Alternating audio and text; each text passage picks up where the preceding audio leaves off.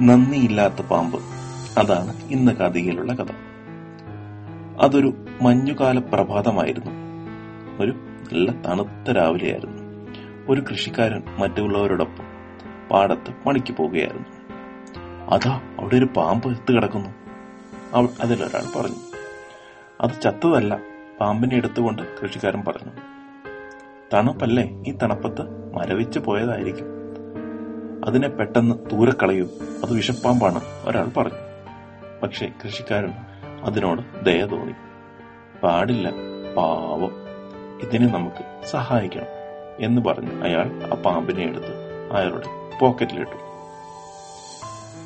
ചൂട് കിട്ടിയാൽ ഈ പാമ്പ് ചിലപ്പോൾ ശരിയാവുമായിരിക്കും തണുപ്പൊക്കെ മാറുമായിരിക്കും അയാൾ അത് ഓർത്തു.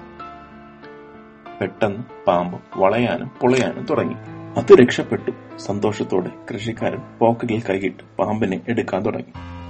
പാമ്പ് കൃഷിക്കാരന്റെ കയ്യിൽ തന്റെ വിഷപ്പല്ലുകൾ താഴ്ത്തി. അയ്യോ കൃഷിക്കാരൻ നിലവിളിച്ചുകൊണ്ട് നിലത്ത് വീണു. ഞാൻ പാമ്പിനോട് തേ കാണിക്കാൻ പാടില്ലായിരുന്നു. ദുഷ്ടന് ഉപകാരം ചെയ്യരുത്. അതാണ് ഈ കഥയിൽ നിന്ന് നമുക്ക് മനസ്സിലാകുന്നത്. മറ്റൊരു കഥയുമായി കാതിക നാളെ നന്ദി.